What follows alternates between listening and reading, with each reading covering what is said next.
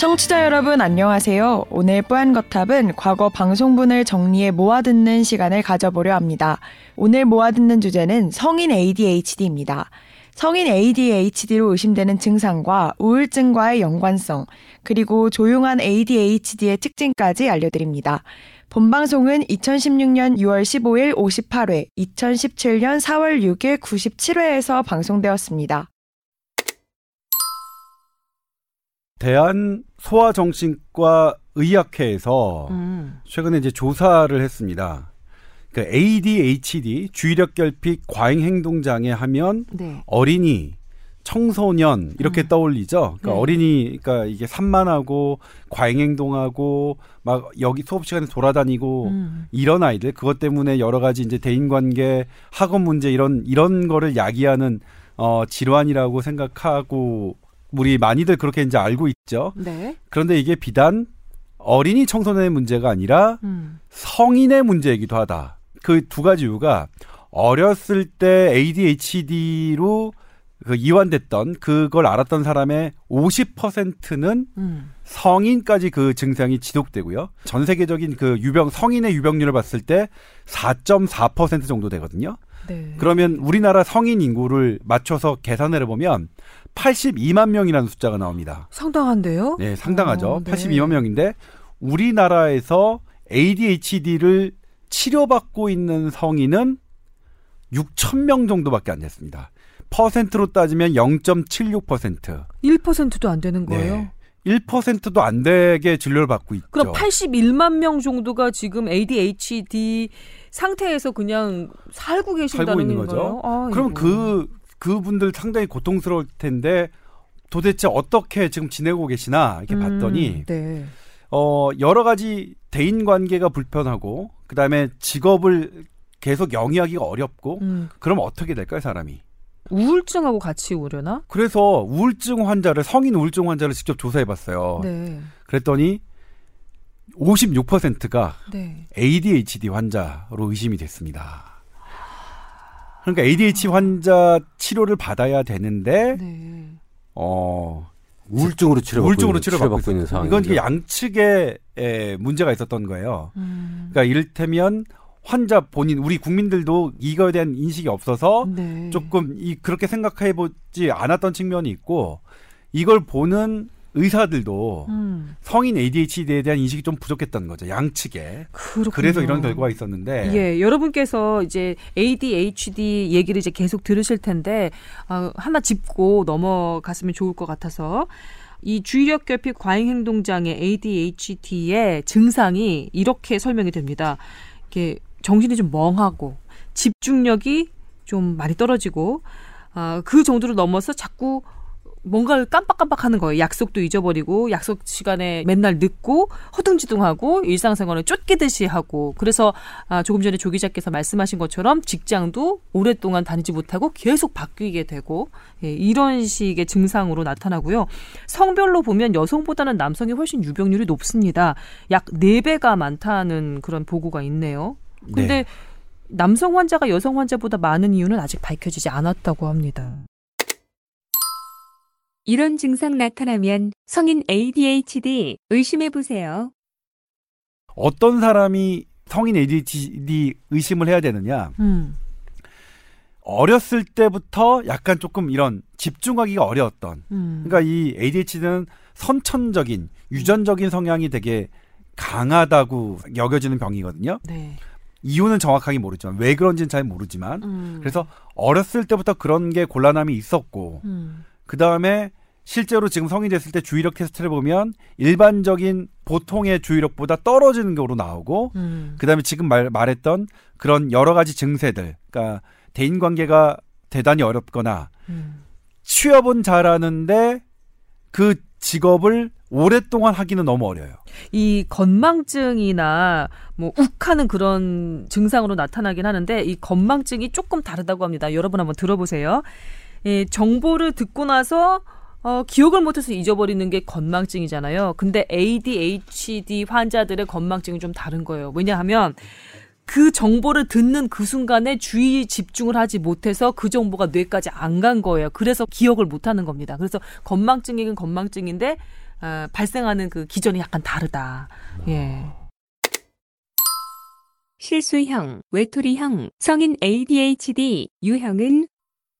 보통은 이제 어린아이들하고 좀 다르게 성인 같은 ADHD는 좀 이제 양상이 틀린데, 실수를 많이 하는 실수형, 아니면 이제 분위기를 단체 생활에서 잘 못해서 항상 좀 외톨이가 되는 그런 형이 있고, 아니면 이런 것들 때문에 단체 생활에 힘들고 이렇게 해서 계속 뭔가 이렇게 회사를 이직하는 경우, 요런 경우가 계속 반복되거나, 아니면 가정이나 회사 생활에서 이제 뭔가 자꾸 문제를 일으키거나, 아니면 자신의 의지랑도 상관없이 문제를 일으키게 되는 경우는 요런 경우는 한번 의심해 봐야 된다. 이제 이런 것들이 있고, 그리고 이제 아이들한테서 대부분 한 40%에서 50% 정도 성인 ADHD로도 이제 이행이 된다고 많이 하니까, ADHD가 뭐 우리가 이제 직장에서 만나는 사람이나 아니면 동료나 이제 그 사회생활 만나는 사람 중에 계속 뭔가 이제 단체 생활에서 어려움을 호소하고 잘 적응 못한다고 하면 이런 것들을 한번 의심해 봐야 되지 않나, 이런 생각이 들어서 한번 가지고 와봤습니다. 6년 동안 우울증 치료했는데 ADHD였다. 제가 이걸 취재하면서 2명의 성인 ADHD 환자를 만났는데, 네. 한 명 같은 경우에는, 네. 6년 동안, 네. 무려 6년 동안 우울증 치료를 받았어요. 근데 우울증 약을 복용하고 있는데, 정신과에서 ADHD, 네. 그 치료와 우울증 치료가 정말 다른가요? 뭐 겹치는 부분 없이? 겹치는 부분도 있어요. 그러니까 사실 ADHD의 치료에서도 일단 우울증 약을 쓰는 경우도 있는데, 네. 주로는 도파민과 노르에피네프린 같은 거를 활성화시키는 약물, 뇌를 활성화시키는 약물을 좀 쓰거든요. 네. 그 ADHD는. 근데 이 사례자 같은 6년 동안 우울증 약을 먹다가 본인이 TV 프로그램을 본 거예요. TV 프로그램을 봤는데 ADHD에 관한 어린이에 관한 프로인데, 저 어린이가 갖고 있는 심리와 겪고 있는 문제가 나와 비슷한 거예요. 그래서 그 다음번에 병원에 갔을 때 선생님께 물어본 거죠. 선생님, 저 TV 보니까 ADHD인 것 같아요. 그 어린이의 심리와 제가 되게 비슷해요. 그래서 그 선생님이 ADHD의 그 진단 항목을 검사해 봅니다. 주의력 테스트를 해보고요. 네. 여러 가지 물어보니까 맞는 것 같아서 약을 우울증 약에서 ADHD 약으로 바꿨습니다.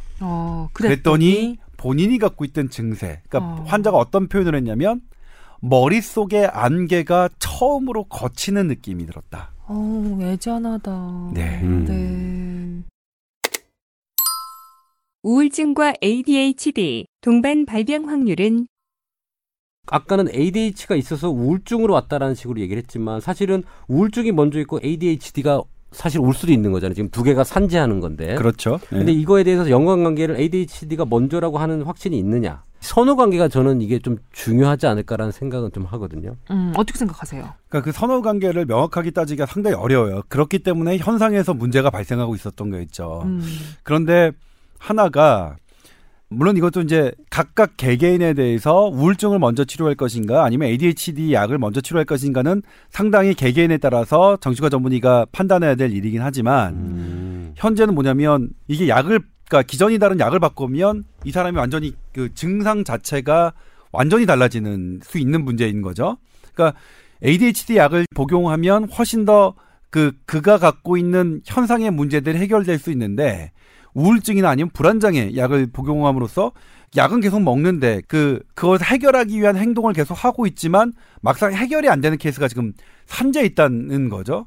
그래서 그게 선후관계를 정확하게 뭐 딱 잘라서 말하기는 어려울 겁니다. 그리고 이번 조사에서도 동반 질환이 한 90%가 돼요. ADHD가 우울증, 불안장애 이런 것과 겹쳐 있는 경우가 되게 많아요. 그러니까 근데 생각해 보면 너무나 당연한 게 그게 안 되면 우울할 거 아니에요. 그래서 그렇죠. 그런 부분을 인간관계도 안 돼, 성취도 안 나와, 당연히 우울해지겠죠. 네. 네. 그런데 그게 먼저 ADHD가 먼저였던 사람에게는 ADHD 약물을 투여하는 게 맞더라, 그러니까 좋아지더라 하는 거고, 그런 것들이 정신과 의사들 사이에서 쌓여서 이게 이제 학회에서 공식적인 발표를 한 거죠. 네, 이 공식적인 발표 이후에 정신과 전문의들 사이에서도 이런 정보를 다 이제 그렇겠죠. 돌려볼 거 아니에요. 예. 그러면 우울증으로 와 있는 우리 환자, 그다음에 불안장애로 와 있는 우리 환자, 혹시 ADHD가 아닐까라고 의사 선생님께서도 이렇게 미리 좀 생각하셔서 적절한 치료를 하는데 좀 도움이 될 것 같네요. 이번 기사나 이런 자료들이. 네. 그런데 이제 왜 그렇잖아요. 우리가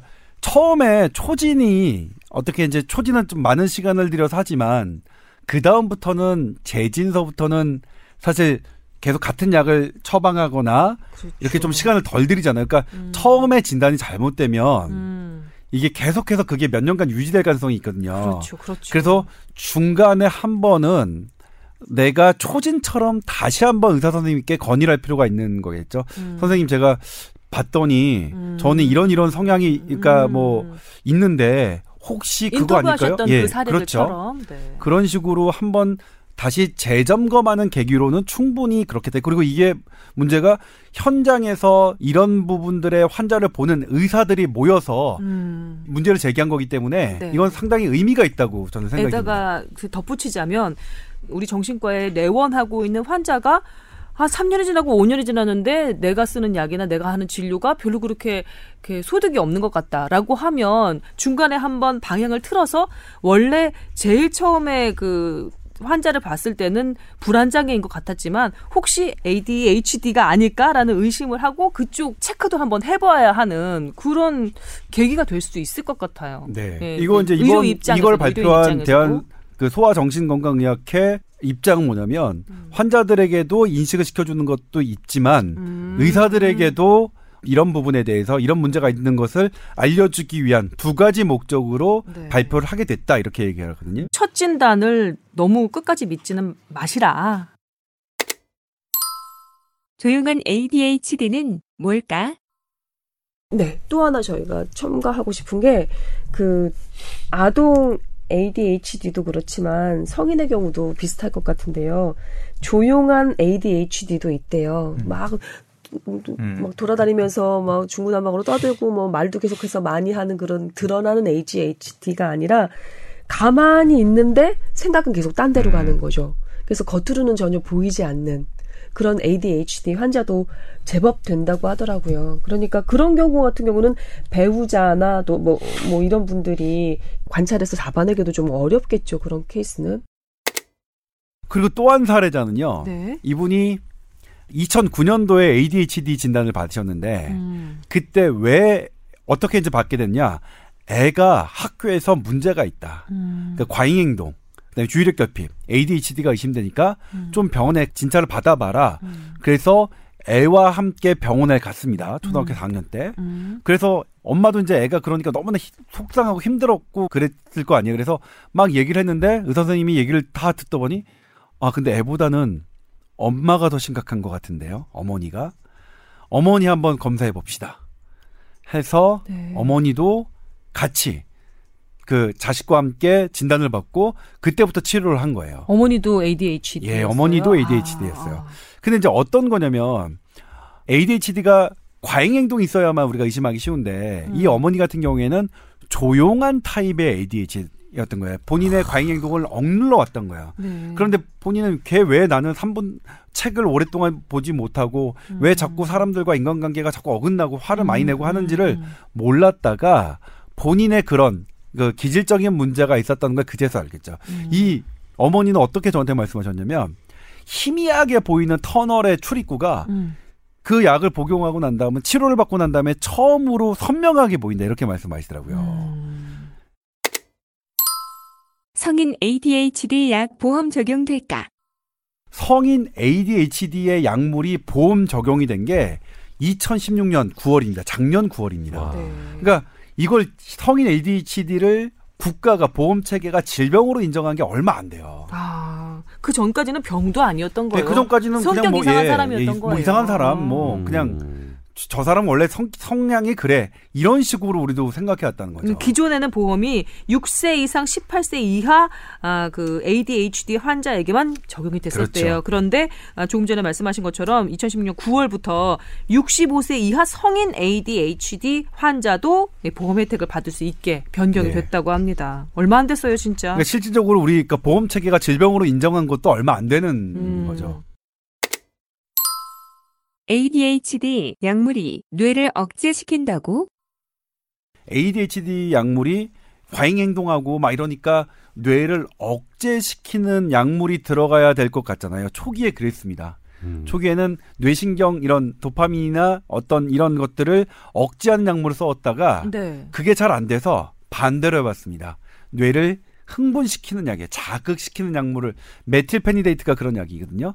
그랬더니 더 효과가 좋아져요. 그러니까 이거는 뇌가 어느 정도 억눌린 상태, 그러니까 기질적으로 어떻게 잘 활동하지 못하는 상태에서 벌어지는 거라고 일단 추정하고 있습니다. 아직 ADHD에 대한 정확한 병리기 전은 현대의학이 모릅니다. 그런데 일단 그 여러 경험적으로 억제하는 약, 그 다음에 활성화시키는 약을 써봤더니 활성화시키는 약에서 더 잘 듣는 것으로 볼 때 네. 아, 이건 뇌가 억눌린 상태, 이 상태에서 벌어지는 일이구나. 그러니까 과잉 행동도 어떠냐면 과잉 행동을 억제하는 그런 뇌의 부분이 억제돼서 나타나는 것일 수 있겠다라고 역으로 생각하고 있거든요.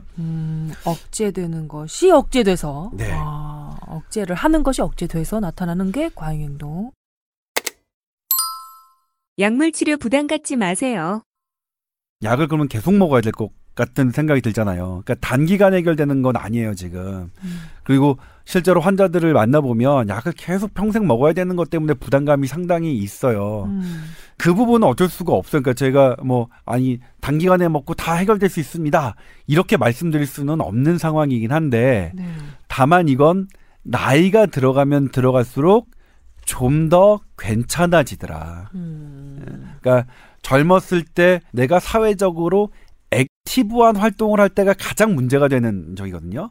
그러니까 그럴 때는 너무 스트레스 받지 말고 그냥 약물에 대한 부담감 이런 거 스트레스 받지 말고 그냥 드시는 게 좋겠다라는 느낌을 제가 취재하면서 저는 받았습니다. 그러니까 사실 약물에 대한 고민을 이거와 관련된 분들이 대단히 부담스러워 하시는 거는 알겠는데 그럼 느껴지더라고요. 약을 먹는다는 거는 내가 환자로서 각인되는 그런 부분이 있잖아요. 맞아요. 그래서 얘는 되는데 그럼에도 불구하고 제가 이제 오늘 뉴스 보도에서 쓸 그 대사 실제로 이제 제가 그걸 넣을 수 있을지 없을지 모르겠지만 이 두 분들이 공통적으로 안개가 걷히는 것 같아. 처음으로 느껴봤다는 것.